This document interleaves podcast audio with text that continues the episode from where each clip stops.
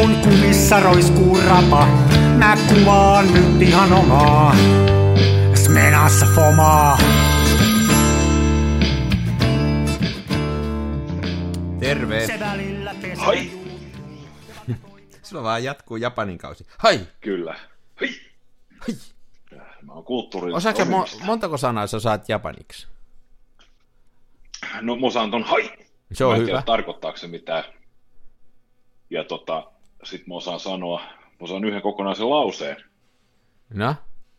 jonka mä opin. Tää voi olla, että tota, tää menee pieleen, mä oon oppinut tämän armeijassa yli 15 vuotta sitten, mutta se menee näin, että no nama e, va, hetkinen, ootas nyt jotenkin miettiä.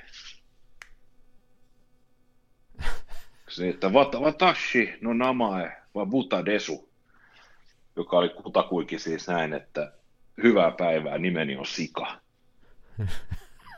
Tuolla jo pääsee taas. Tuolla pääsee tosi pitkälle. Ei, mutta kannattaa Joo, en joo, Ei kannata enempää opiskellakaan. ei. Mutta mä en ole tosiaan, se voi olla, että jos joku kuuntelija osaa japania vähän paremmin, niin se voi olla, että se ei ole sinne päivään. Voi olla, että minua on niin sanotusti koijattu armeijassa. Voihan se olla, että se on jotain, että hyvää päivää, minä olen turkulainen. Niin, se olisi karseeta. Se olisi, Se olisi ihan karseeta. Joo. Oho. Mulla on tuossa hetken aikaa semmoinen harha, että jos mä olisin polkenut kuntopyörää samaan aikaan, kun äänitetään, mutta sitten mä kuljin peilin ohi ja tajusin, että mähän olen mies.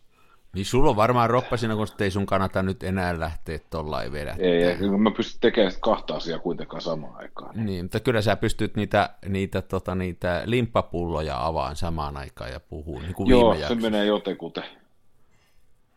Jotenkuten. Miel, mieluummin tietysti aina, niin en totta, ensinnäkin siis komennan vaimoani tuomaan, koska sen takia minä olen naimisiin mennyt, että saisin ilmaisen palvelijan. Mm. Ei niitä paljon muita syitä ole. Mullakin vaimo tuolla tiska, tuntuu, voi olla tulee nauhallekin, kuulostaa siltä, että se tyhjentää tiskikonetta. Ja jotenkin mä kuulen tuossa semmoisen mielenosoituksellisen tyhjentämisen, koska mun olisi se pitänyt tyhjätä, mutta mä äsken vaan totesin, että mä menen Mikon kanssa puhelimeen, ja sitten alkoi Niin, niin, kauhea niin. pauke ja kolina keittiöstä, niin musta tuntuu, että siinä on tämmöinen mielen, mielenosoituksellinen aines nyt tossa. Se voi olla, se voi olla, joo. Naisilla on tunnetusti niin huonot hermot. Joo, ja ne pitää itsestään kovaa ääntä, sehän on, se on semmoista porukkaa, että tota... Joo. Ja muutenkin ihan hankali. Muukin vaimo esitti tuossa taannoin toiveen, että tota, hän oli kuullut, että kun joku oli puhutellut omaa rouvaansa sellaisella niin kuin hellittelynimellä julkisella paikalla, niin sitten vaimo toivoi, että jos mulki olisi joku lempinimi hänelle, niin mä sitten monta päivää kutsuin häntä Erkki Kerviseksi. Niin siis yritti lyödä. toi, toi on hyvä vastaus, että kuitenkaan niin kuin ottanut tämmöistä hellittelynimeä oikein niin kuin possukka taikka mikä joku Niin. tämmöinen. Joo, ei noista täytyy olla tosi, siis se on, huumorintaju on erilainen ja, ja naiset ja miehet on rakennettu eri, eri, eri tota... Eri, siis ihan eri tavalla. Niin Tiesitkö sä, on. että nais, na, naisillahan on siis 200 luuta enemmän kropassaan kuin miehillä? Onko toi muka fakta? Ei se missään on. näy. Mä olisin arvonnut, että niillä on Ei vähemmän. kato, kun, siis, se- kun se johtuu siitä, että naisilla on mekaaniset aivot. ah, joo, no toi selittää kaiken, joo. Ne pystyy niinku rinnakkain prosessoimaan, mutta se menee aina sitä samaa rataa ja päättyy Niin. aina siihen samaan tulokseen, joka oli se, että niin, mutta kun Sirpa sanoi näin. Mm? Niin. Arvaa, hei, jos meillä oli joskus naisia tässä radio-ohjelman kuuntelijoina, Ei niin ei enää. varmaan ole enää. Ei ole enää. Ei ole enää. Tällaista se on. Mutta tämähän on internetin parhain radio show, eli kansan filmiradio, Mm-hmm. jota semmoinen tamperelainen tämmöinen hyvin pieni kivijalkaliike, vaatimaton pulju kuin Kameratori sponssaa.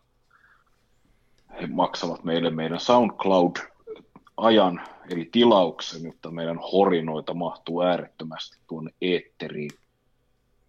Ja tämähän on, tämä on maailman, mun, mun ja äitini mielestä niin maailman hienoin suomenkielinen podcast, joka käsittelee hidasta valokuvausta ja elämän kauniita asioita.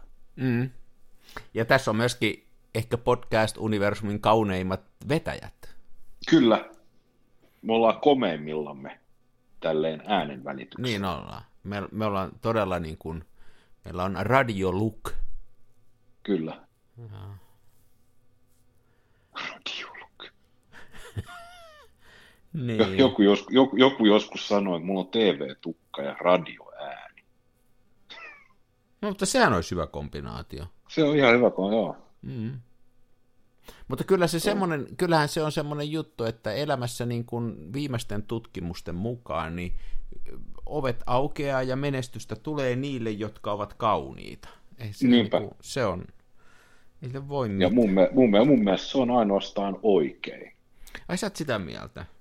Mä oon siis sitä mieltä. Mä, mä voisin nyt siteerata sieltä teidän, sinun ja Kameratorin kotikaupungin Tampereen poikia, eli kummelia. Voisin nyt siteerata ja todeta, että rumat ihmiset, menkää kotiin. Mm. Niin, se on kyllä totta. Että jos on kauhean ruma, niin ei kannata mennä tonne julkisesti nähtäville. Ei, ei. Mä oon nyt haukuttu naiset, mä oon haukuttu rumat ihmiset. Ketäs me sitten ruvettaisiin haukkumaan? Maahanmuuttajat.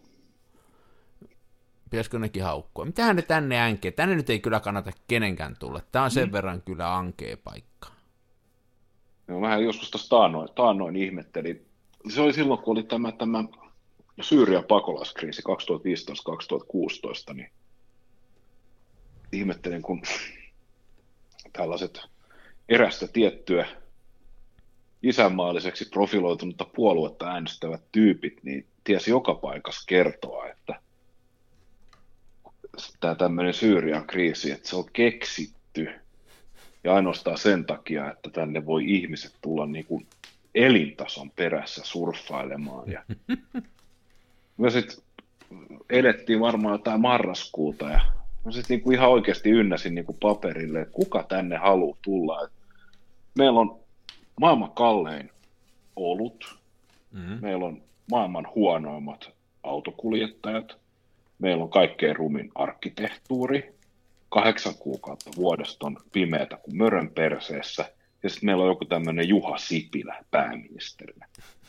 Että jos joku on oikeasti, että maailmassa on 194 valtiota, ja jos joku niin kuin ehdottomasti haluaa tulla tänne, niin mun mielestä pitäisi Pitää antaa varoittaa, että- Niin pitää antaa tulla ja ehkä vielä toisen kerran kysyä, että ootko nyt ihan varma? Niin, niin. Kyllä tämä, näin mä oon ymmärtänyt, että tämä on ulkomaalaisille aika ankara maa niin kuin sillä lailla myöskin niin kuin tämän kulttuurinsa ja monen muun suhteen, että tänne on niin kuin vaikea kotiutua. Niin se voi olla, mä en tiedä. Mulla on aika paljon ulkomaalaistaustaisia kavereita. Ja tota, sen mä ainakin huomannut, että mä en, tunne, mä en tunne yhtään ulkomaalaistaustaista ihmistä, joka olisi työtön esimerkiksi. Että he on kaikki töissä. Käytännössä katsoen kaikki on oppineet erittäin hyvin, hyvin suomen kielen. En osaa sanoa kenenkään puolesta, että miten hyvin ovat niin kuin integroituneet yhteiskuntaan, mutta kaikilla tuntuu menevän ihan hyvin, että suuri osa on yrittäjiä. Hmm. Ja ne, jotka yrittäjiä, niin käy sitten jossain töissä, mahdollisesti kahdessa eri työssä. Joo, mä, mulla on, kanssa, mulla on yksi semmoinen, nämä on tietty kaikki anekdoottista ja yksilöitä, mutta tota, mulla on yksi semmoinen, äh, jonka mä tunnen, semmoinen mieshenkilö, joka tuli tänne just sen Syyrian, Syyrian tilanteen kautta, ja tota, hän ko- ko- tosi kiireesti yritti opetella ja opetteli suomen kieltä ja sitten sai hommia. Ja se oli tämmöisen siivouspalvelufirman niin kuin, hommissa, eli se teki tämmöistä niin kuin, laitosten ja kauppojen ja muuta niin kuin siivousta, eli meni aikaisin aamulla tai myöhään illalla ja, ja oli siinä mielessä tyytyväinen elämäänsä, että oli saanut työpaikan, oli säännölliset tulot, opiskeli suomen kieltä omalla kustannuksellaan jossain tuolla, ja sitten tuli sellainen tilanne, että sai anoa jotain tällaista integrointikoulutusta jostain tuolta kaupungilta tai valtiolta, mistä se oli, niin hän ei saanut sitä sen takia, että se oli pääasiassa varattu niille, jotka ei ole työllistynyt.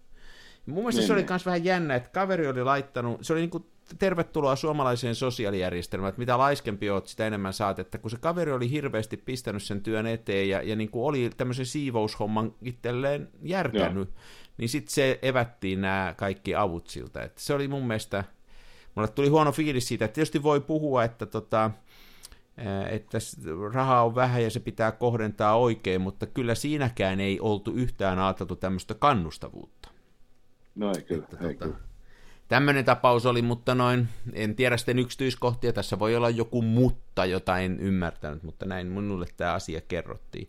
Samoin mm. tuossa on, tota, se on muuten totta, että ne on kyllä tosi usein työllistyneitä, että tuossa on, tuossa on tota lähikaupan ja siinä oleva yhteydessä olevan pizzerian pitäjä on tosi mukava. Ne, mä en tiedä mistä päin ne on, on ollut Suomessa varmaan jonkun aikaa, mutta kovia ne on yrittää ja, ja tota, että kyllä siellä ehkä se on semmoinen historian, ehkä se on semmoinen historian juttu, että monessa maassa on pakko yrittää tai ei ole leipää pöydässä, niin niillä on aika monelle jäänyt. Mun mielestä se semmoinen, hei se sellainen niin kuin yle, yleistys, että ne olisi jotain laiskoja, niin totta kai kaikissa porukoissa on mitä sattuu, mutta ei mulla ole semmoista omaa henkilökohtaista kokemusta, vaan päinvastoin. Mutta niin. niissä on kai eroja, että noihän työllisty, se on, ehkä Suomikin on muuttunut, että aikanaan silloin 70-luvulla näin ymmärsin, kun tuli niitä Vietnamista niitä venepakolaisia, ne työllistyi niin kuin tosi hyvin, ja se oli niin kuin siinä kulttuurissa tosi kovasti, mutta sitten täällä on jotain Joo. muita eriä ollut, jotka on vähän huonommin työllistynyt. En tiedä, mistä johtuu. Dunno, dunno. Jotainhan meillä täällä Suomessa on vikana, hei, sillä, että kun on niin, niin paljon noita tämä menee nyt äkkiä politiikkareiksi, mutta on noin, nythän on tosi paljon avoimia työpaikkoja, mutta on samalla myöskin työttömiä, että se ei jotenkin kohtaa. Ja Joo, ja tämähän, ei, tämähän ei ole mikään uusi juttu. Ei ole, mutta sehän on nyt kärjistynyt, sehän on kärjistynyt tosi paljon, että on nyt paljon yrityksiä, jotka ei vaan saa työntekijöitä, ja nythän on puhuttu paljon siitä, että miksei ne nosta palkkaa, ja siinä on varmaan totta, sitten varmaan on totta siinä, että meillä on liikaa näitä kannustinloukkuja, nämä on varmaan kaikki ihan oikeita juttuja, mutta kyllä se yksi semmoinen iso homma on, että kyllähän Suomi on OECD-maiden verotuksessa ihan tapissa, ja niin paljon menee sitä työn arvosta tonne kaiken maailman juttujen pyörittämiseen, että, että kyllä mm. se niin kuin, käteen jäävä raha on pieni, ja sitten kaikki maksaa ihan karseesti. Että se on. Joo, se ei ole ei ole hyvä juttu pitkän tähtäimellä. Ei ole, mutta ei me surra siitä. Me ei voida sitä nyt tässä radio varmaan muuttaa. Ei. Se on muuten semmoinen, nämä on sellaisia asioita, että näistä on vaikea puhua sillä rauhallisesti, kun sitten ääripäät tulee heti silmille. Joo, meinasin just sanoa, että tässä, tai siis jos tätä keskustelua, keskustelua oltaisiin jatkettu, niin kuin jatketaan, niin tässä just tämä ongelma, ongelma on se, että puhutaan niin sanotulla pitkällä tähtäimellä 10, 15, 20, 30 ja 40 vuotta pitäisi ajatella eteen. Mun mielestä pitäisi kaikessa tällaisessa toiminnassa, niin pitäisi ajatella sata vuotta eteenpäin. Sata vuotta on se aikajänne, että kun tehdään päätöksiä ja ratkaisuja. Niin kyllä sen ainakin pitäisi olla pitempi kuin se vaalikausi, ja nyt se on se. Joo, nyt se on se vaalikausi. Ja sitten just se, jos me puhutaan tämmöistä, kuten kan, kannustinloukut ja, ja verokiila, ostovoima, niin kun nämä asiat kun nostetaan ikään kuin pöydälle, jolloin niistä pitäisi keskustella, niin tapahtuu se, että nämä ääripäät, mitkä muodostaa 90 prosenttia kaikesta, niin nämä ääripäät, niin ne painuu entistä syvemmälle sinne poteroihin ja niin, painaa, no. tiedätkö, kantapäät maata vasten, ja sitten alkaa se huuto, että sinä, sinä sitä ja sinä tuota niin, ja no. tätä. Ja sitten se, mikään ei ratkea, kaikki on pää persettä edelleen semmoinen niin kuin asioihin ja toisen mielipiteisiin ja toisen perustoihin niin kuin sukeltamisen ja tutustuminen, niin se ei ole kauheassa muodissa nykyään, että mieluummin ei. sitten huudetaan ja pannaan caps päälle ja vastataan. No. Niin, itse, itsekin, itsekin syyllistyy siihen, kyllä mä tunnustan sen, että, että niin kuin mielipiteet on vahvat, mutta mulla on se etu, että ne on oikeat, että siinä mielessä... Et niin, aivan, aivan, joo. Niin kuin helpottaa tällaista keskustelua monta kertaa. Joo. Mutta hei, tämä on Kansan filmiradio. Oletko kuvannut? Oletko valokuvannut? Mä olen kuvannut yhden valotuksen sitten edellisjakson. Ellei, ellei sitten lasketa muuta. Mä, mä oon nyt taas mä innostunut kännykällä ottamaan kuvia. Niin, niin. Mä oon koittanut hirveästi miettiä kuvakulmia ja valon käyttäytymistä. Varsinkin nyt, kun ollaan pääsemässä tähän mörönpersen vaiheeseen, että sitä valoa ei ole, ja sitten jos se on, niin se on hyvin voimakasta, ja niin, se tulee niin. matalalta. Niin. Mä oon koittanut lähestyä sitä sillä tavalla, mutta olen joo, mä kävin kuvaamassa tuossa, mullahan on, on tämä kuvausprojekti, jonka toivon saavani päätökseen ehkä yhdeksän kuvan päästä, ja nyt on yksi otettu. Ja mulla on semmoinen, mä en tiedä mistä se visio oli tullut, mutta mulla oli tämmöinen visio, että menisin kauppakeskus Kaaren pääsisäänkäynnin eteen kuvaamaan neulareikakuvaa. Mm-hmm. Ja mä en tiedä mistä mulla on semmoinen, mä muistan kyllä, että siinä on joskus ollut semmoinen jumalaton ihmiskuhina menossa ja tulossa sieltä kauppakeskuksesta. Niin, että sen saisi ehkä, ehkä neulareijällä niin kuin jännästi niin kuin joksikin massaksi joo. tai jotain, joo? Joo, ju, juuri näin. Ja tota, mä oon nyt tässä viimeiset kaksi viikkoa niin koittanut, aina kun mä satun liikahtamaan kaaren suuntaan, niin mä teen aina lenkin sitä kautta. Ja ei siellä koskaan ole ihmisiä. Siellä on aina ne samat yksi, kaksi sekakäyttäjää istumassa murjottamassa. Tiedätkö nyt ei ja. voi olla totta, mulla oli ihan tämä sama kokemus nyt ollut kolme kertaa Tampereen keskustasta. Mulla on ollut tämä ihan sama visio, vaikka me ja. ei ole juteltu tästä. Siellä ei ole ketään, ja, ja sinne on ihan turha viedä neulareikäkameraa. Joo. Ja mua on koittanut miettiä, mua vaimolle, vaimoltakin kysellyt, että olenko mä kenties houraillut. Ja tota, mut se on varmasti johtuu, johtuu tästä pandemiatilanteesta, koska mä oon aikaisemmin asioinut, mä en ole siellä Prismas juurikaan asioinut, niin. koska asuttiin sen verran kaukana, että, tai meillä oli, meillä oli toinen lähempi Prisma, joka ei ollut Kaaren Prisma, ja nyt se Kaaren Prisma on lähiprisma, mutta joka tapauksessa mä oon käynyt, käynyt optikolla tuossa kauppakeskus Kaaressa, ja mä oon aina jättänyt auton ulkoparkkiin, koska niin. siitä on ollut niin nopea livahtaa sisään. Nythän mä tajusin, että se ulkoparkki on hävitetty ainakin kaksi tai kolme vuotta sitten. Eli nämä mun muistikuvat siitä ihmisvilinästä saattaa olla peräti neljän vuoden takaa, ehkä viidenkin vuoden takaa. Sä, sä oot jokin tämmöisen keski usvaa hävinnyt, että sulle ei enää jää muistijälkiä asioista. Joo, joo, ja sitten se pahintahan, pahintahan on nämä tämmöiset, että tota,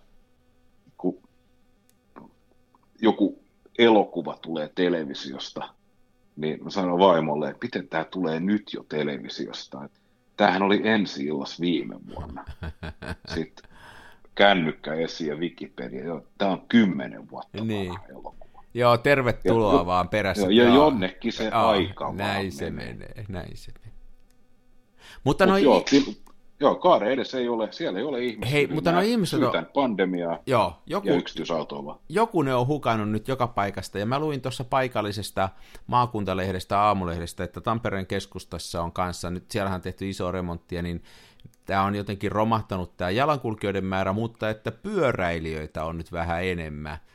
Ja tuossa tota, jokunen viikko, voi olla jo kuukausi sitten, mulla oli kamera mukana mä olin siellä kaupungissa ja sitten siinä tuli semmoinen pyöräilijä vastaan kauheita vauhtia sitä jalkakäytävällä ja se oli niin kuin hyvän näköinen, mä jo kaukaa näin, että tulee pyöräilijä ja sitten siinä oli semmoinen, mä olin semmoinen niin kuin kivan näköinen sommitelma, niin mä laskeuduin siihen vähän niin kuin puoliksi polvilleni ja täräytin sitä pyöräilijästä kuvan, kun se meni ohitte, niin sehän löi liinat kiinni välittömästi ja huusi, että mitä sä kuvaat? Mä otin susta kuvan, älä kuvaa mua. Mä sitä, no ei se nyt varmaan niin vaarallista ole. Sitten se sanoi, että oot outo tyyppi ja jatko matkaansa. Se oli hyvä keskustelu. No se oli joo. Sun kannattaa mennä Twitteriin ja tutustua sellaiseen hahmoon kuin Joonas Olli. Okay. Hän on tamperelainen pyöräilijä ja vasemmistolainen. Ja tuossa on nyt monta asiaa, jotka on mulle vaikeita. Eikä Joo, se ole tämä hän... tamperelaisuus. Joo, sanotaan näin, että hän kritisoi kaupungin pyöräilyinfraa sellaisella hyvin omintakeisella tavalla. Aha. M- mitä on pyöräilyinfra? Pyöräilyinfra on siis pyörätiet. Ja se, Ai, mä ajattelin vähän aikaa, että vasemmistolaisena se haluaisi, että kaupunki ostaisi sille polkupyörä. Ei se, se ei se. Okei, okay, mä ajattelin, että se on pyöräilyinfra. Okei, okay, no niin. No, mä taas aina silloin tällöin menen tästä kotoa pyörällä kaupunkiin ja pyörätiet vie tästä meidän pihalta, nyt yhden tien yli täytyy mennä, loppu voi vetää pyöräteitä pitkin melkein keskustorille saakka. Sieltä ihan lopussa on mun mielestä 50 metriä, kun ei ole pyörätietä. No, eli en, en tiedä, Niin, kyllähän tämä on, en mä tiedä mitenkä se voisi enää. Voisin siihen tietysti laittaa, tota, voisin sen kromata, olisi se sitten tietysti mm. olisi komea, kun se olisi kromattu, mutta ei sitä muuten niin. voi parantaa. niin siis täällä meillä Helsinkiässä, niin täällähän eräs vihreiden valtuutettu, niin eh, tota, yrit, tai siis en tiedä miten tosissaan hän sitä yritti, mutta ainakin hän oli kantava kuntavaaliteema, niin se, että Helsingin pyöräteissä on liikaa ylämäkiä. Joo, mä näin sen keskustelun. pitäisi tehdä jotain. Tää, ne pitäisi kaikki muuttaa alamäiksi. Niin mitä tuohon nyt voi muuta sanoa, kuin että kyllä minäkin olen huumeita käyttänyt. Mutta... Aika diippiä kamaa kyllä. Joo, joo. Joo, mutta ehkä meidän niin kuin alussa sanottiin, pitäisi tutustua myös näiden ihmisten mielipiteisiin, eikä nyt tarrautua näihin poteroihin näin syvälle, vaan mennä ja tutustua, että ehkä se, ehkä niin. se infra on kuitenkin niin, että se kromattu pyörätie kuitenkin sitten olisi parempi. Niin, tässä tota, mä oon aika usein ottanut osaa tämmöiseen pyörätiekeskusteluun silleen, että kun opponenttina on joku, joka on toissa vuonna muuttanut Jyväskylästä Helsinkiin ja huutaa naama punaisena tuolla, niin että joka toinen sana on se VITTU ja sisältö on se, että kun VITTU on niin paskat nämä pyörätiet, niin sitten minä olen hyvin kiihkottomasti kertonut, että minä olen pyöräillyt Helsingissä yli 30 vuotta ja mielestäni pyörätiet on parempia kuin ikinä. Et mä sentään muistan millaisia ne oli 90-luvun alussa, kun niitä ei ollut. Että ei, ei, ei ollut puhettakaan, että olisi päässyt esimerkiksi kouluun mitenkään niin. turvallisesti, koska ei ollut. Että saivat sitten autojen ja raitiovaunujen keskellä ja näin, mutta ei mikä, siis mikään ei riitä näille ihmisille. Tämähän on, tämähän on muuten ihan globaalistikin semmoinen mielenkiintoinen, jota on nyt viime aikoina tullut mulle vastaan monesta paikasta lukenut, että minkä takia ihmiset kokee vahvemmin tämmöiset negatiiviset ja huonot asiat, myöskin ihan globaalisti, että jos, jos niin kuin ajatellaan, niin meillä on maapallolla vähemmän absoluuttista köyhyyttä kuin on ollut ikänä, meillä on vähemmän sotia kuin on ollut koskaan historian aikana, meillä on tota, ihmiset terveempiä, elää pidempään, että varallisuus on jakautunut tasaisemmin kuin koskaan aikaisemmin. Niin kuin ka- kaikki tämmöiset megatrendit on niin kuin positiivisia. No nyt meillä on kriisi ilmasto näistä asioista, mutta jos katsotaan historiaa, katsotaan vaikka Otsonireijan korjausta ja muuta, niin ihminen on aika hyvä ollut niitä korjaileen sitten kun tulee tarve ja täytyy. Voi olla, että nyt on vähän vakavemmat paikat, mutta että kuitenkin. Ja sitten samoin niin kuin näissä, tota, jos me ajatellaan näitä lähiseutuja, niin just noin, että siis eh, vielä 20 vuotta sitten ei ollut yhtään pyörätietä ja ihmiset tupakoi sisällä ja, ja oli, oli kauheita, niin, kuin, niin nyt on asiat kuitenkin mennyt eteenpäin. Mutta että mikä siinä sitten on, että että se on kuitenkin sen negaation kautta lähestytään. Et meillähän on hirveästi asioita, joista pitäisi olla tosi tyytyväinen. Niin kuin maailma ei ollut koskaan näin hieno paikka. Ja, ja kaikki sellaisetkin asiat, mitä me haukutaan yksi oma. Esimerkiksi haukutaan tätä globalisaatioa, kuinka hirveä se on, mutta se on yksi mun näitä suosikkiaiheita. Se on kuitenkin nostanut koko Itä-Aasian niin kuin nälänhädästä kohtuullisen elintason niin kuin äärelle jota kehitysapu ei ikänä pystynyt tekemään. Toki voidaan olla sitä mieltä, että ei se ole valmis vielä, siellä on paljon ongelmia. No sehän on nyt selvä, mm. ei maailma ole valmis, mutta ei se koskaan näin hyvä paikka ollut kuin se nyt on. Mutta tota... Mutta siis globalisaation tarkoitushan oli vain mahdollistaa länsimaisten ihmisten viherpesutuotteiden hiilijalanjäljen. No niin, no sitä tehdään nyt. Kaukoiden halpamaan. Niin, nyt, niin, niin. Tuossa on muuten, Joo, se, on, muuten puhut, perä. Puhut ihan, ihan, asia, ihan asiaa puhut, siis just nämä tämmöinen, niin kuin, että kaikki pitää kokea, kaikesta pitää saada se negatiivinen niin no. ja ikään kuin saada se ainoaksi totuudeksi. Niin no. Mä oon tyttäreni kanssa tuossa jutellut, he ei ole mitenkään negatiivisia ihmisiä, mutta heitä painaa tämä yleinen angsti, mitä maailmalla nyt suitsutetaan. Kaikki demokratia kuolee ja maailma tuhoutuu ja meret nousee ja kohta tukehdutaan että et kuinka ne ottaa niin kuin nuoret ihmiset tämän kauhean stressinä ja sitten kysyvät no se kysymys, että kannattaako mitään enää tehdä, kun tämä on, tää on niin kuin näin perseellä. Ja se on jotenkin niin kuin tosi masentavaa, kun itsellä pikkasen on perspektiiviä ja ja tosiaan, niin kuin sillä, mä taisin se jossain podcastissa sanoakin, että sillä viikolla, kun minä olen syntynyt, niin, niin sekä Kennerillä että Rutsevilla oli pilkun päässä se, että ammutaanko toisemme tuhanneksi näreiksi. Niinpä, että niinpä. Tota, maailma on ollut niin kuin tuhon kynnyksellä paljon enemmän kuin se on nyt. Niin kuin munkin historian aikana. Että tota. Mm, joo. Mutta pyörätiet mun- voisi silti kromata, kyllä me se on hyvä ajatus. Ja muuttaa alamäeksi, joo. Ja my, muuttaa, To- muuttaa alamäeksi.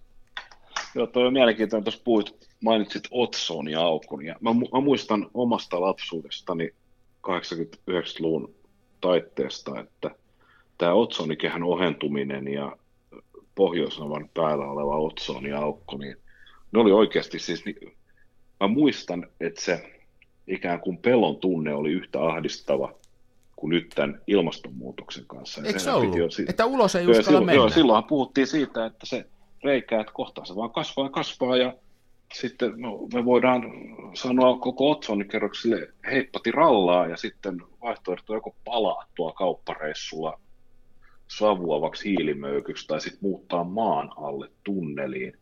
Mm-hmm. Ja Ja sä ostit jo se Lapion silloin tietysti. Mä oltiin tietysti jo Lapion si- si- silloin ja sai isältäni lahjaksi kaasunaamari joululahjaksi ja todettiin, että eletään viimeisiä aikoja.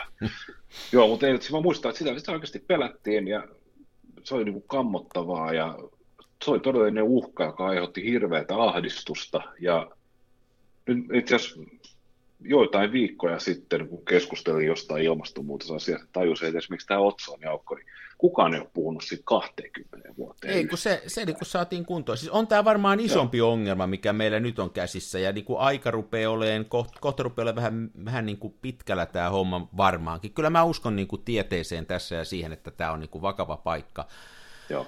Mutta mä uskon myöskin siihen, että, että tota, kun teillä tämä hoidetaan, tämmöistä tämä koronahomma, vaikka tässä on näitä kummallisia tyyppejä, jotka niinku niitä, niitä salaliittoteorioita esittelee, niin onhan tämäkin aika jännä juttu, että tämmöinen pandemia iski, ja tämä ei ole kuitenkaan nyykähtänyt tämä elämä, että tässä on niinku ollut vaikeita aikoja monelle ja muuta, mutta tämähän on niin kuin men... jos mulle olisi sanottu kolme vuotta sitten, että tulee tämmöinen pandemia ja kaikki maat pannaan lukkoon vähäksi aikaa ja muuta, niin mä olisin sanottu, että tästä tulee sota ja kauheet niin kuin ihmiset vyöryy paikasta toiseen ja massatyöttömyys ja talous sakkaa ja ihan myy kaikki ja muuta maalle.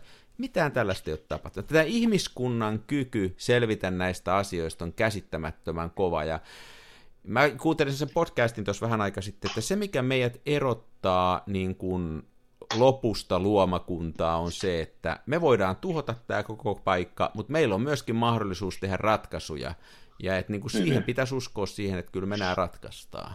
Ja joka Niin. tapauksessa se on mun mielestä ainoa mielekäs tapa ajatella, vähettelemättä nyt sitä, että niin kuin pitäisi tehdä mun yksilönä ja sun yksilönä jotain valintoja, niin kyllä tämä nyt ratkee. Ei tässä nyt kannata panikoitua. Mä sitä Ei kannata, ei kannata.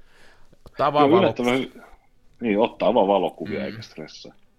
Joo, hyvinhän noista kaikista selvitty. Mulle tuli tuossa äskeisestä puheenvuorosta mieleen tämä pi- pianoismaailmanloppu, mikä koettiin tuossa kymmenisen vuotta sitten, kun oli tämä Islannin tulivuoren purkaus. Joo, mä muistan. Joo. Ja, joo, ja se, sehän siis, sehän löi lentokoneet maihin. Lentokieltohan tuli saman tien. Niin tuli, se tuli tuntien sisällä siitä, kun se Se päällä. tuli tuntien sisällä ja silloinhan puhuttiin, että tämä saattaa kestää kolme tai neljä vuotta, Joo. että, se, että ne pienhiukkaset saadaan huitsin helvettiin. Ja silloinkin puhuttiin siitä, että ne voi heijastaa auringonsäteilyä ja Tulee ydintalvi, tai tulee tämmöinen, Tulee silloin puhuttiin siitä, ja että nyt joo, lämpötilat laskee tällaista ja- viisi astetta, oli jotain arvioita. Joo, ja se, sen piti olla jonkinnäköinen pienoismaailman loppu, ja siis ja se ainoa, ainoa, mikä muuttui, niin oli se, että lentoyhtiöt otti vähän takkiin, ja sitten Matti ja Nauri joutui tulee bussilla Espanjasta kotiin, kun oli ollut siellä dokaamassa just silloin, kun se tapahtui. Mm-hmm. Mä tulin sillä. Sä tulit silleen. Mä olin San, Francisco, mä olin San, Francisco, mä olin San Franciscossa ja iski ja mä sain just lennon New Yorkiin. Mä olin siellä kaksi viikkoa sillä, että mä kävin neljä kertaa lentokentällä, istuin jo koneessa ja se lentokaan niin peruutettiin. Takaisin hotelliin. Mä olin onneksi työmatkalla, niin työmantaja maksoi. Ja ihan mikä siellä oli nykissä olla pari viikkoa. Sitten lopulta mä pääsin Al-Italian koneeseen Milanoon. Ja tota, se jostain syystä, siellä, siellä oli semmoisia aukkoja siellä taivaalla, ja se lensi sitten Milanoon. Mutta sitten se laskeutukin Roomaan, mutta italialaiseen tapaan kukaan ei kertonut, että se on Rooman lentokentällä. Ja vasta siellä lentokentällä niin italialaiset rupeaa kauheasti osoittelemaan, että hei, tämä ei ole Milano, tämä on nyt Rooma. No, oltiin Roomassa. sitten mä tulin sieltä pussilla Suomeen. No niin. Oli ihan mielenkiintoinen. Semmoinen likka, nuori suomalainen likka, joka asuu Roomassa, niin Facebookin kautta rupesi jo, jollain ryhmällä niin kuin kerään porukkaa, että haluatteko, että hän järkkää teille reissun Suomeen. Ja mä olin sielläkin, mä ajattelin, mulla oli ajatus, että mä oon täällä monta viikkoa, että mä pääsin täältä millään Suomeen, koska kaikki Euroopan lennot oli seis, ja sitten sit mä tota, menin jokin, jossain baarissa tapasin toisen suomalaisen, ja se sanoi, että hänellä on, hän lähtee huomenna Suomeen. Mä sanoin, millä sä lähdet? No täällä on tämmöinen Facebook-ryhmä, ja mä sain sieltä vielä paikan, mä maksoin siitä muutaman satasen, ja se likka oli kuule, se oli kova likka, se oli joku parikymppinen likka, ja se oli tota, vuokrannut kaksi linja-autoa ja niihin kuskit. Ja Oho. pisti Facebook-ryhmän pystyyn ja ajatti ne kaksi pussia Suomeen ja takaisin, ja sanoi, että hän tekee tästä noin 20 000 euron tilin tällä. Niin, niin. Tämä vaan järkkäsi tämmöiset. Ei hän tunne näitä matkustajia, Facebookista keräsi, eikä hän tunne näitä pussikuskeja eikä muuta, mutta hän hoitaa tätä hommaa ja näki siinä business opportunity. Se ajoi yhdeltä istumalta, oli 15 minuutin kusitauko ja niin 52 tuntia Roomasta Tallinnaan. Oh. laivalla yli. Mutta se oli mielenkiintoinen juttu, ja sitten mä pääsin Tampereelle, niin ne mun työkaverit, jotka olivat samalla reisulla ja oli päättänyt, että he ei lähde rynniin, vaan ne istu vaan siellä San Franciscossa ja opet, odotti, että lennot avataan, niin ne oli kaksi päivää myöhemmin perillä. Ja mä tein tämän kauheen duunia. Ne oli ollut vaan sitten kolme ja puoli viikkoa San Franciscossa huvikseen. Niin tota, Just. Olisi kannattanut jäädä. Joo, mä muistan sen, se oli mielenkiintoinen episodi, ja mulle tollain noin, kun oli työreissulla onneksi, niin ei tarvinnut itse omilla kustannuksilla sitä tehdä. Se oli aika jännä. Niin, niin. Joo. Uhuh. Nyt ollaan kaukana valokuvauksesta erittäin kaukana. Olet Ei, mä oon ollut pimiössä. Mä oon ollut pimiössä. Sä oot ollut pimiössä. Mä olin, mä tuossa tällä viikolla, niin kuin itse asiassa eilisen päivän, mulla oli semmoinen, että mä olin järkännyt sen pimiöpäiväksi. Mulla on tuossa muutama työn alla ollut tommonen kuva, ja me puhuttiin sitä viimeksi, kun sä, mä, se on niin, kuin niin hidasta. Mä menin sinne aamu mm. yhdeksältä, mun täytyy yksi vartin työpohjelu ottaa, ja mä yhden voileivän kävin syömässä, ja mä olin siellä ilta kuuteen saakka. Ja mä sain oikeastaan kolme kuvaa tehty, ja kaksi niistä on aika ok, se kolmas meni vähän. Mä huomasin sitten sinne neljän jälkeen, että rupesi tulee sellaisia ihan naurettavia virheitä, kuten esimerkiksi Joo. se, että mä rupean avaan sitä paperipussia, kun valot on päällä, ja sitten äh, siis kaikkea ihan älytöntä semmoista. Sitten mä totesin, että nyt täytyy lopettaa, että kyllä mä vielä kaksi tuntia sen jälkeen yritin siellä. Ja se on hidasta mulle. Ja sitten yksi kaveri tuossa Facebook-ryhmässä, kukahan se oli, niin kuin mielenkiintoinen ajatus, mä en tiedä, onko sä ikänä kokeillut tätä. Kato, kun me on no. puhuttu tästä low-estetiikasta ja siitä, Joo. että holkalla ja kaiken maailman menoilla ottaa kuvaa, niin mitäs jos se veisi sinne pimiötyöskentelyyn ja tekisi sielläkin niin kuin vaan sillä hutasten, niin kuin että se olisi se juttu, tekisi vaan kauhean nopeasti. Mä rupesi kiinnostaa se ajatus. Onko sä kokeillut että niin kuin, ei, niin kuin holkalla kuvaaminen on sitä, että ei valoa mitata eikä mitään, otetaan vaan kuvia, niin miten jos tietenkin samalla lailla, tosta vaan, 15 sekuntia, hyvä tulee. Tuisiko siitä mitään? Ei kyllä mun mielestä. Mutta ajattele sitä, jos sitä niin tekisi vaan sillä että sit tuli se, mikä siitä tuli. Kyllä tuossa on mun mielestä muuttujia liikaa, että jos, tota, jos se holkan kuvan ottaa, niin. Holgalla otat kuvan, niin sulla on kuitenkin on se sellainen tietty tyynyvääristymä siinä ja se vinjetointi ja nämä kaikenlaiset oudot muunnokset. Niin jos sä kuitenkin tunnet sen kameran ja saat sen negatiivin valotettua oikein, niin kyllä se mun mielestä aika hurjalta kuulostaa, että ikään kuin sitten jotenkin tietentahtoin tekisi huonosti sen itse vedoksen. Mutta ei, ei tekisi sitä tietentahtoja, mutta ei lähtisi niinku... Tai tekisi vaikka, otetaan vähän takaisin, tekisi vaikka siitä sen yhden semmoisen, tiedätkö vedostus semmoisen, niin kuin, miksi sitä sanotaan, että niitä eri aikoja koittaa, semmoisen niin kuin, Joo. tilkkutäkin, ja sitten ot valittaisi sitä parhaan tekisi siinä, ja se olisi siinä. Ei, teki, ei yrittäisi tehdä toista verosta, se olisi se eka, mikä siitä tulee. Tekisi yhden semmoisen stripi, sen pohjalta valittisi ja siitä. Joo, joo. Mä rupes kiinnostaa, ja sitten tekisi niitä niin kuin sillä että tekisi aika paljon niitä, Ja niin kuin se juttu olisi se, että olisi paljon, laatikossa olisi tämmöisessä niin kuin ikään kuin pöytällä, pöydällä olevassa niin kuin kahvipöytä keskustelun kohteena olisi tämmöisiä holkakuvia kasa, jotka on vähän sinne päin otettuja ja vähän sinne päin vedostettuja, ja sitten se olisi se juttu. Mua kiinnosti se ajatuksena. Ei se kuulosta näin mm. sanottuna kovin järkevältä, mutta... Kato, hei vastakohtana sillä, ajattelis nyt kun mä olin siellä, hei niin. Mulla oli tämmöinen yksi kuva, jonka, se oli itse asiassa semmoinen testi, mä halu, mulla on semmoinen sarja, mitä mä oon tässä, mun pitäisi tehdä, mä oon ajatellut, että mä teen se. Ja mä tiesin, että se on vaikein kuva tehdä. Ja sitten mä ajattelin, että ennen kuin mä viittin ruveta tekemään koko tätä sarjaa edes, noin ehkä 5-6 kuvaa, niin mun täytyy tää onnistua, muuten mun ei kannata tehdä tätä. Se on semmoinen Hämeenkatu, Tampereen pääkadussa, semmoinen Hämeenkatusarja. Ja sitten mä rupesin sitä vaikeinta kuvaa, mikä mä ajattelin tehdä, ja siinä oli semmoinen juttu, että se on yöllä otettu se kuva, ja se on otettu HP5-filmille, ja se on prässätty 6400, eli siinä ei ole paljon sävyjä edes siinä filmissä. Sitten se on yöllä otettu ja sitten siinä on kauhea lumimyrsky ja ne lumehiutaleet näkyy katuvaloissa. Se on, se on, se on niin kuin hauska kuva mun mielestä. Mutta se vaikeus on se, että siinä ei ole sävyjä siinä filmissä, ja sitten pitäisi jotenkin saada se näkymä, että se on musta yö, mutta sitten ne valon, valon läpi tulee niitä lumihiutaleita. Et siinä on niinku tämmöisiä vastakohtia. Siitähän saa helposti ihan mustan, sen ei ole vaikeeta, saa yön, tai sitten siitä saa ihan valkoiset, saa ne lumihiutaleet sinne.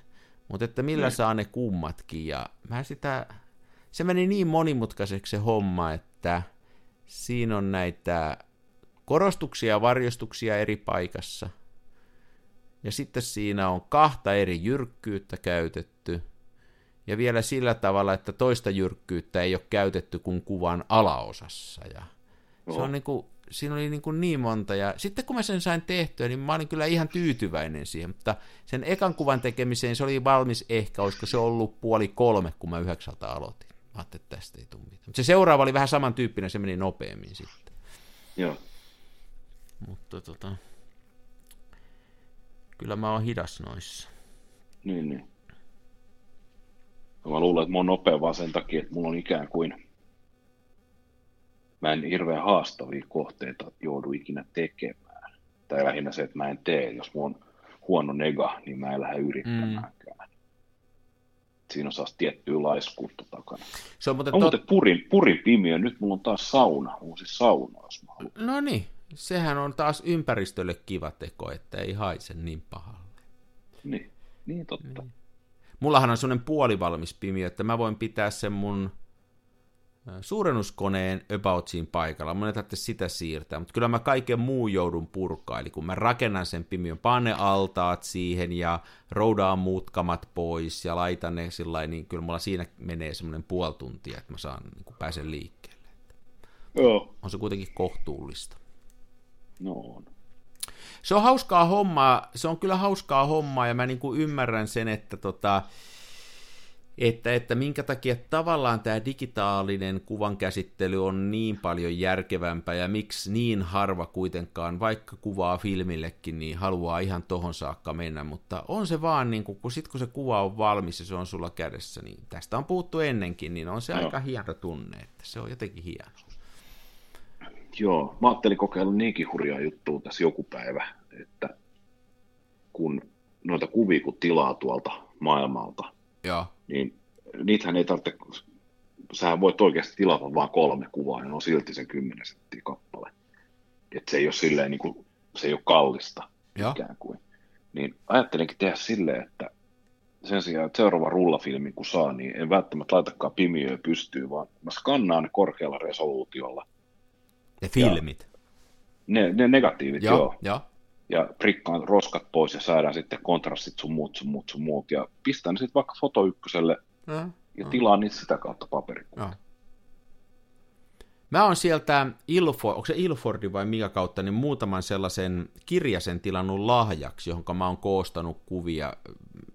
Ja, ja, ne on ollut ihan jees, mä oon ihan tykännyt niistä, se on ollut hauskaa. Siis oot jakanut selfie-kirjoja lahjaksi? Äh. On siinä ollut mun alaston kuviakin. Oho, Miksi no ei ole ollut. mutta siis mä oon muutaman tämmöisen tehnyt siis jostain, Joo. niin tota, yllättävän kivoja tulee sillä, että se on noussut vähän arvoonsa. Ihmiset on niin kuin, kun antaa semmoista, että vau, kun aikanaan se, että ne oli paperikuvia, niin jokaisella oli, että joo, joo, joo, mutta nyt se on noussut arvonsa, kun niitä enää näkee niin harvoin. Kyllä. Mulla on siis kaveri, joka teettää joka vuosi tämmöisen. Hän valitsee, hänellä on tämmöinen i-puhelin ja siinä tunnetusti tietysti hyvä kamera, koska i-puhelin on kaikkein parhain puhelin, Mm. mitä rahalla saa, niin hän kuvaa valla sillä i-puhelimella paljon tällaisia niin kuin henkilökohtaisia muistoja, ja sitten hän joka vuosi teettää niistä kirjan. Ja, ja. Valkkaa sieltä, valkkaa sieltä 50 parasta kuvaa kuluneen vuoden aikana. Sitten hän teettää valokuvakirjan niistä. Ne on sitten sohvapöydällä siellä heidän Tavallaan vuosi, vuosikirja tällä. Joo, se on vuosikirja. Ja mun mielestä se on niin äärettömän kaunis idea. Ja niitä, ja minäkin esiinnyn siellä jossain kuvassa sormi pystyssä selittämässä jotain. Joo, onpa No, hauska no, hauska. Silloin tulee valittuakin. Se on tekee hyvää kuville, kun joutuu valitsee. Joutuu, Joo. ettei niinku kaikkea, kaikkea. Ah, onpa hauska ajatus. Joo. Että, että onhan mäkin noita omia vedoksia niin kerännyt tämmöiseen valokuvakansioon, mutta on se valokuvakansio, en mäkään sitä varmaan vuoteen avannut. Et ei niitä, ku- niitä kuvia tulee katsottua tosi huonosti. Mm, niin. Ehkä jos noista on se kirja, niin kuin kirjan kirjan muodossa, niin niin ja sitten, että se olisi sillä esillä, ettei se ei ole missään takakaapissa laatikossa, vaan se on siinä pyörii jaloissa, Aivan. niin sitä voisi välillä availla ja selailla sitten. Joo. Sillä on aika iso merkitys yleensä, millä tahansa oli sitten kuvaa tai oli se mitä tahansa musiikkia tai muuta, että kuinka helposti se on otettavissa niin kuin nautittavaksi. Että se on kauhean vaikeaa, niin Kyllä. Ai, mä en jaksa. Joo, mä oon nyt vähän tätä, tätä vedostusta ja tulostusta ja tätä miettinyt, että, että jos sen verran mainostaa, niin mulla on tossa tosiaan näyttely tulossa tuonne Povaan Olin ensi viikolla juuri keskivi- keskiviikkona alkamassa, niin sen mä päätin, että mä en vedosta niitä. Että ne on tehty täällä Tampereella tämmöisessä Niinan kuvamaailmassa, joka tekee erittäin hyvälaatuista printtiä. Ja tota, mä skannautin ne myöskin tällä Niinalla uusiksi ne kuvat siitä filmistä. Niin tuli Joo. aivan viimeisen päälle timmit skannit, niin että kun ne printataan, niin niissä näkyy oikein se filmin raim. Niin mä uskon, että niistä tulee tosi hyviä. Ja sitten mulla on muutama tosi iso kuvasia, niin iso, että mä pysty semmoisia omassa pimiössä tekemään. Niin mä päätin tehdä näistä. Mä juttelin tämän meilläkin vieraana olleen Tapio, Tapion kanssa sitten, äh, Hapalahden Tapion kanssa siitä, että onko tämä kauhea synti, jos en mä teen näitä verostamalla, niin sekin oli sitä mieltä, että tärkeintä, että ne kuvat on mielenkiintoisia, niin mä tein sitä. Niin, niin. Oikea asenne. Mutta tota, kyllä mua vähän niin kuin olisi kiva tehdä verostamalla. Sitten mulla on, tossa on, täällä on Tampereella tämmöinen foto, Tampere-foto, mikähän se on, niin mulla on siellä muutama kuva, niin ne, se on just tämä Hämeenkatu-juttu, mitä mä oon sinne tehnyt tuossa muutama viikko sen jälkeen, niin ne mä oon vähän ajatellut tossa, että mä verostaisin ne, ja se, se on se, miksi mä olin nyt pimiössä yritin tehdä. Mutta, mutta ensiksi tämä Lapua-homma, siinä meni nyt vaan inhottavasti niin, että ne avajaiset nyt sitten, niitä ei voi pitää tämän koronan takia, että tota se, ne päätti siellä niin ja ehkä näin hyvä, niin tota, pidetään sitten vaikka mielettömät lopettajaiset ja revitään ne kuvat sen jälkeen. Oho, jessus. Ei vai, me varmaan sitä tehdä, mutta joku lopettaja täytyy nyt katsoa. Joo. Niin se on tota, mä ajattelin sitten, että tästä, mä puhun niistä kuvista muutaman sanan ensi keskiviikkona, eh, ensimmäinen päivä kello 18 ja tota, sitten pidän semmoiset online-avajaiset, että jos jotain kiinnostaa. Olen kiinnostunut. Joo, ihan hauska, hauska tehdä välillä tolla, että se on vähän niin kuin se valokuvakirja tai mikä tahansa, että, että sit vasta kun se vie johonkin loppuun jonkun aiheen, niin joutuu raakkaa hirveän määrän asioita pois. Niin kuin valokuvia ja tekee valintoja. Ja se, se on niin kuin hienoa hommaa, se on vaikeaa, mutta se tekee hyvää, että, että niin kuin, se, että on kaikki koko ajan tuossa pyörii joko kovalevyllä tai vedoksina ja niitä kattelee, niin se on, se on yksi juttu, mutta se, että kun joutuu valitteen, että nyt tonne mahtuu tommonen määrä kuvia ja noi tehdään, niin se on hyvä, Niinpä. se on hauskaa. Kyllä.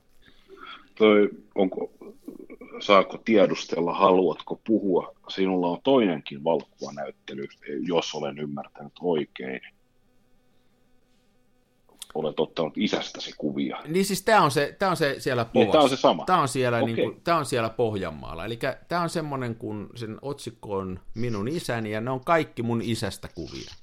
Itse asiassa siellä on neljä kuvaa, jotka on hyvin läheisesti mun isästä. Ne on mun isäni tavaroita, mutta ne on muuten mun isästä. Ja täällä on semmoinen tausta tällä jutulla, että mun isäni sairastui Alzheimeriin tuossa viisi vuotta sitten. Ja, ja jossain vaiheessa mä ru- rupesin miettimään, että mä en halua tehdä mitään sellaista niin kuin rappeutumistarinaa, niin kuin näkee joskus tehtävän. Sekin olisi ollut harvokas, vaan mä halusin vaan, se on mun oma isä, niin mä halusin ottaa siitä kuvia. Ja mä rupesin ottaa ja hyvin nopeasti totesin, että se on hyvä valokuvamalli. Ja en mä sitä ajatellut minään projektina, se oli hyvin tämmöinen ehkä itselleni enemmänkin. Otin niitä kuvia ja ja kun isä tässä pyörii ja sitä auttaa ja sen kanssa, niin kun mä viimeksi tänään kävin sen kanssa kupin kahvia juomassa tuossa päivällä, kun oli taukoa, niin tota, tänään tosin oli vähän huonompi päivä eikä kauheasti keskusteltu, mutta ää, niin sitten mä rupesin katselemaan, että tästähän voisi tämmöisen jutun tehdä, ja nyt sen koko homman riski on se, että se on niin henkilökohtainen, että mä ole ollenkaan varma, että aukeako se kellekään muulle, mutta sitten mä ajattelin, että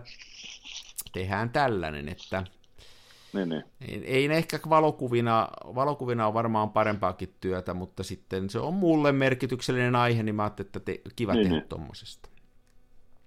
Mutta täytyy sanoa, että mun mielestä on erittäin kaunis idea. Hmm. Ja sitten mä, mä tänään viimeksi isälle juttelin siitä, ja se ei oikein ymmärtänyt, mistä on kysymys, ja sitten mä näytin sille yhden valokuvan, joka sinne on tulossa, niin se tuumas siitä, että tutun näköinen mies, mutta en nyt tiedä, kuka tämä on. Niin, niin.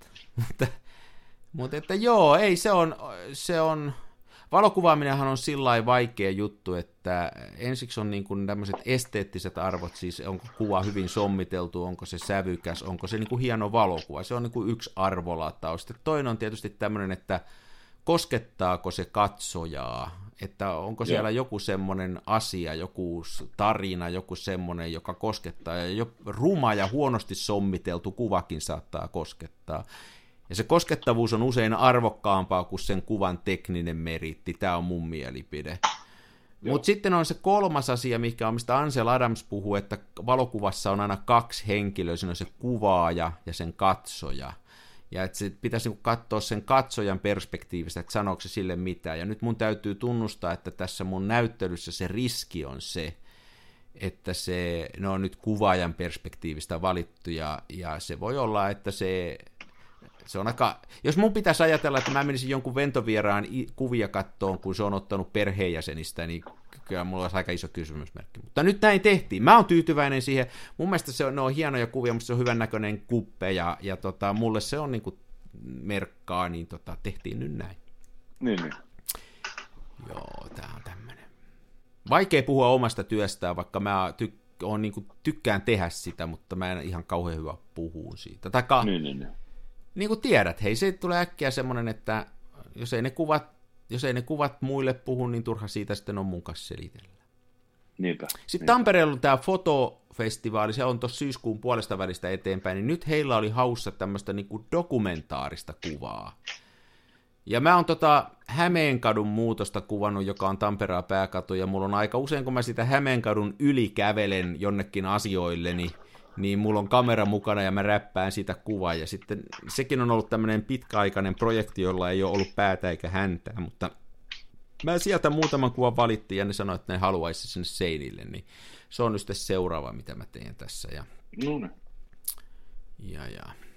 Mutta tää, tässä on vielä semmoinen puoli muuten, että kun niitä tekee itse, niin sehän maksaa jonkun verran, mutta toivasta kallista on, kun niitä tuo printatessa teettää. Että tää on, tää on, kun raha menee tämmöisissä tilanteissa niin kuin mulla eri suuntaan kuin pitäisi, mutta ei se mitään. Niin, Tämä on harrastus. Mä oon tehnyt hei tosi paljon muuten valokuvan tiimoilta nyt, kun ajattelin, että ne tulee kaikki tässä kasaan. Mulla oli kameralehdessäkin pari artikkelia. Mä oon tehnyt No, vaikka mä näin, mitä. että Linssi Luteena olit sinnekin ehtinyt. Mä olin sinnekin. No ne on kirjoitettu joskus aikaa sitten. Ne oli tilaustyötä, niissä kulki rahaa eri suuntaan. Joo. Siellä on vähän ollut kiinnostusta filmikuvauksessa siellä niissä piireissä, mikä on ihan hauska juttu, että ne pyysi, pyysi muutaman artikkelin tämmöisestä ihan miten kehitetään ja sitten vielä myöhemmin pitäisi tulla vedostuksesta ja, ja, ja katsellaan nyt sitten. Mä oon tosi aktiivinen. Super mielenkiintoista. Niin. No. Mutta valokuvaaminen on ollut viime aikoina vähän vaikeampaa, että niin kuin tosiaan viimeksi sanoin, kun olin siellä saaristossa, niin ei ollut kauhean kivoja kuvia, ja, ja tota, mutta jossain vaiheessa mä oon vähän miettinytkin, että valokuvaamisenhan voisi vähäksi aikaa lopettaa ja voisi keskittyä vedostamiseen ja katsoa, mitä on tullut kuvattua ja yrittää keskittyä enemmänkin siihen, että onko niissä mitään työstettävää sen sijaan, että kauheasti kerää uutta matskua koko ajan. Niin, niin. Mutta kuvaaminen on Mulla on hauskaa tosi- toisaalta. Niin. Mulla on ehkä vähän samansuuntainen projekti itsellä tässä näin, kun on tosiaan huomannut, että se valokuvaaminen on melkein mennyt niin kolmivaiheiseksi projektiksi, että ensin kuljetaan silmät auki, sitten sen jälkeen kuvataan se kännykällä Niin. ja sitten tarkastellaan sitä kännykässä ja pohditaan niitä mahdollisuuksia ja vasta sitten sen jälkeen pakataan iso kamera reppuun ja lähdetään kävellen paikan päälle. Mutta ei toi huono prosessi ole. Ei, ei se on huono, joo, ja siis kun niin kuin harrastuksena tekee, niin sehän on, eihän sillä oikeasti ole mitään väliä, että miten paljon aikaa käyttää johonkin kuvaan, että, että, että välissä nyt on vaan vähän hitaampaa. Niin, ja jos, jos tavoitteena on niin kuin se kuvallinen ilmaisu, niin eihän sillä mitään väliä. Tosiaan, jos, jos, olisi, jos olisi töissä, ja joo, se on totta, että jos työkseen pitäisi niin kuin asiakkaalle saada kuvat valmiina ensi torstaiksi, niin sittenhän olisi paine päällä. Mutta, Niinpä. mutta totta, se olisi eri hommaa. Joo, toi, onko sä hei kokeillut niitä? Mä oon katsellut, että muutamia sellaisia softia on, joilla voi kännykällä ikään kuin katsoa, miltä tämä nyt näyttäisi vaikka jollain tietyllä linssillä tai muuta. En ole kokeillut, mä oon, oon kuullut näistä softista, ja ne on kuulemma erittäin hyviä, ja mä tiedän, että ammattikuvaajat käyttää niitä, mutta tota, ni, niistä muistaakseni on se, että ne maksaa. Aha. Joo, mä oon kuullut, mä en, ole ikään, mä en olisi Joo, niitä. en ole hirveästi tutkinut. Voi olla, että löytyy joku ilmaisversio myös. Mutta erittäin, erittäin hyvä kysymys. Voisin tässä nauhoituksen päätteeksi niin koittaa, koittaa katsoa tuolta applikaatioshopista, että millaisia niitä löytyy. Että Kyllä varsinkin tämmöiselle niin kuin keskinkertaiselle kuvaajalle, niin se tekisi kauhean hyvää, kun pystyisi, että mä, niin kuin viimeksi puhuttiin, jos mä menen uuteen paikkaan ja mun pitäisi siitä heti ottaa kuvaa, niin ei tuu kaksista jälkeen, että mulle kyllä toi justiin tommonen prosessi, että katteli seka ja sitten jos olisi vielä vaikka tuonne työkalu, jolla voisi vähän etukäteen katsoa ja sitten vasta ottaa sen kuvan, niin mä oon ihan varma, että se parantaisi kyllä mun kuvaamistani.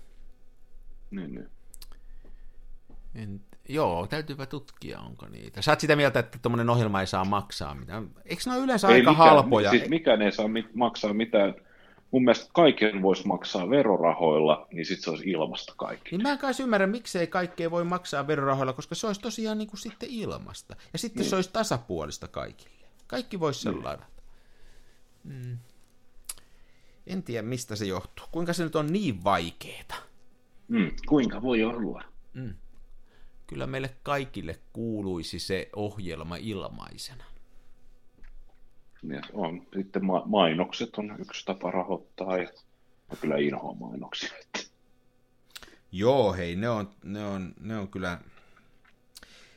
Onko sä, mä en tiedä, katsotko sä telkkaria yhtään, mutta onko sä huomannut sellaisen, että jossain vaiheessa se on aika, vi, aika hiljattain tapahtunut, että nämä on ruvennut nämä eri kanavat synkkaan sen ajan, koska ne ajaa mainoksia ulos. Ja jos yhdellä kanavalla on mainokset, niin ne on aina sama, samaan aikaan myöskin niillä muilla kanavilla. Kun ennemmin oli niin, että jos jossain tuli mainoksia, niin pystyi sen mainosten ajan katsoa jotain muuta ohjelmaa. Nyt ei voi tehdä enää sitä. Joo. Siis tota, tämä ei ole mitenkään uusi juttu, koska mä olen heittänyt digiboksin luiskaan about joskus 2011-2012. Mä en ole kymmenen vuoteen katsonut televisiota. Joo. Mutta sä maksat Ja silti se oli- Yle rahat.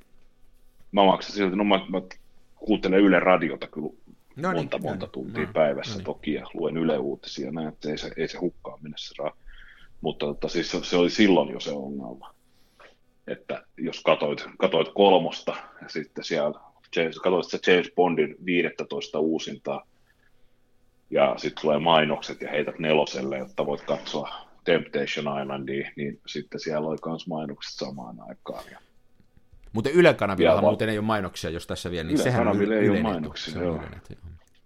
Joo, ne on ruvennut synkkaa. Mun mielestä ne ei ole synkannut niitä aina. Mä muistan semmoisen ajan, kun tämmöinen surffaaminen onnistui, ja siellä toisella kanavalla ei ollut mainokset samaan aikaan. Ari, siitä on 30 vuotta. Siitä voi, se voi sitä aikaa, kun oli Bonanza TVssä ja toisella kanavalla tuli samaan aikaan ruotsinkieliset uutiset ja muuta ei tullutkaan. Nimenomaan. Ja sitten sehän on vielä vanhempi juttu se, että no, tota, mainosten aikana niin äänenvoimakkuus pomppaa niin kuin viisi pykälää. Niin. Mm. Mutta on sekin rasittavaa, kun nämä YouTubet ja muut tuuppaa sillä lailla mainosta, että se niinku, ennen kuin... Taikka iltale, tämä iltasanomat ja iltalehdet, ne on vielä pahempia siinä. Mulla käy sitten joka päivä ainakin kerran niin, että siellä on joku video, jonka mä haluan katsoa, ja sitten tulee se mainos, niin en varmaan katso. Ne ei ole niin tärkeitä uutisia, että mit- vitsisin yhtään mainosta katsoa, mutta silti No. ne aina yrittää sitä, tuupata ensin sen mainoksen siihen. Se on. Se on ihan helvetin raskasta, siis kun sä koetat nopea jotain YouTubea katsoa silleen, että esimerkiksi joku viiden sekunnin ohjevideo. Niin, että Ku- miten, kuinka, miten teet jonkun jutun. Kuinka buuttaat Macin Windows-näppäimistöllä. Just. Jumala, siihen tulee joku saatana kahvia vaippamainos, molemmat. Joo, tulee yhtä aikaa. Näin saat vaipalla kahvia. Joo, Ja tossahan on takana siis se, että nehän haluaa myydä sulle sen YouTube Premiumin kympillä kuussa. Missä Mulle ei justiin mitään yksi kaveri tänään pisti Facebookissa viestiä, että vaikka maksoi pallo, paljon, niin kyllästyi niin paljon näihin YouTube-mainoksiin, että pisti, ostin tämän premiumi. Niin mulle tuli just tämä mieleen, että on tämä erikoinen strategia, että tukehdutetaan katsoja mainoksilla niin, että se ostaa premiumin sitten. No. Joo, kyllä mä melkein mieluummin sitten vähennän YouTuben käyttöä. Mä oon vielä siellä, mä oon, jotenkin se on parempi. En mä siihen premiumiin kyllä lähde. En mäkään. Mulla on muutama softa, mulla on muutama palvelu, mistä mä maksan kyllä, että mä mak- itse asiassa kun mietitään softista ja että mistä maksaa, niin mä, mä oon sen Adobe Lightroomia käytän. Mulla on, se tulee nyt pakettina kaikki ne Photoshopit ja muuta. Mä en ole ikäis, ikänäni edes Photoshopia avannut. En ole koskaan Joo. Joo. avannut, mutta sitä Lightroomia mä käytän. Sen mä maksan. Tässä muutama maksan. Spotifyta mä maksan, Netflixiä. Sitten mulla on semmoinen Ceylon, semmoinen kartta, niin kuin Suomen noi merikartta, sen mä ostan melkein, mutta se on vaan muutama, onko se 20 euroa vuosi, semmoisen lisenssi. Joo. No kyllä sieltä rahaa rupeaa menee, kun rupeaa tällä lailla laskee, niin äkkiä menee kuussa, äkkiä menee kuussa 20, ihan ettei mitään, varmaan menee 30, ettei huomaa yhtään. Niin. Se on. Nyt tää lähtee ihan sivupoluille ja mun pitäisi ruveta istuttaa kukkia. Hei, joo. Ei, nyt tästä semmoinen, että rupeat nyt kuvaan kovasti. Ensi kerralla kun puhutaan, niin sä oot kokonaisen rullan kuvannut. Ja, ja tota, mä koitan saada, saada tässä tota, noin hommat vedostettua. Eikö tässä ole hyvä diili? Kuulostaa diililtä. Hyvä. Ei muuta kuin hyvää päivän jatkoa. Hyvää illan jatkoa. Kiitos, hei. Moi.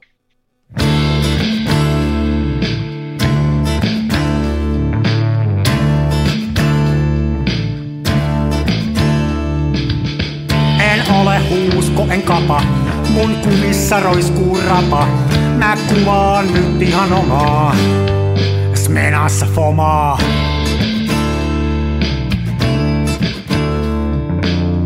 Se välillä pesään juuttuu, ja vaikka toimiva laskuri puuttuu, mä teen silti tätä omaa, smenassa fomaa.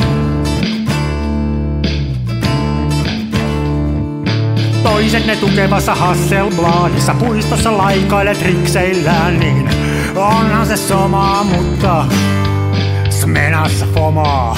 Oi mikä järvimaisema, näyttää jaksin venholta, täytyy varmistaa tenholta, ettei musta oo tullut sokee, kun on niin outo pokee.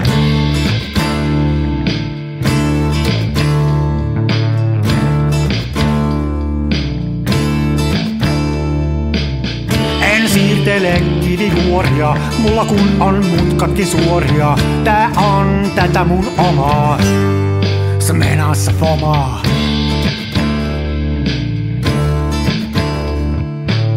En esitä larjomaata luotoa, mulla kun on aina valovuotoa. Ja kuvaan vain ihan omaa, smenassa fomaa.